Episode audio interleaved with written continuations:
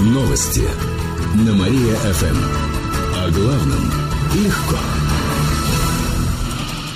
Здравствуйте, в прямом эфире Катерина Измайлова. В этом выпуске о событиях в жизни города и области. Наркополицейские устроили рождественские рейды. В течение всех новогодних праздников в ночных клубах города проходили проверки. В итоге задержали 12 молодых людей с признаками наркотического опьянения.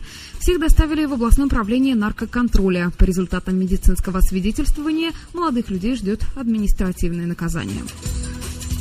Из-за тумана родине могут засчитать поражение. Накануне кировские хоккеисты должны были провести матч в Красноярске с местным клубом «Енисей».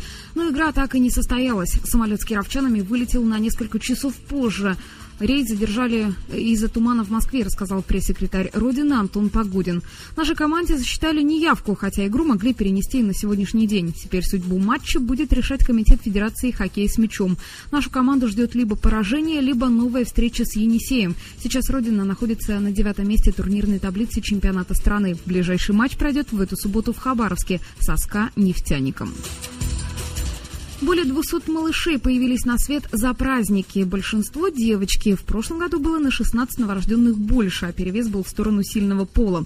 В областном департаменте здравоохранения добавили, что первым в новом году родился мальчик. Он появился на свет через 10 минут после полуночи. Всего в новогоднюю ночь родилось около 20 малышей.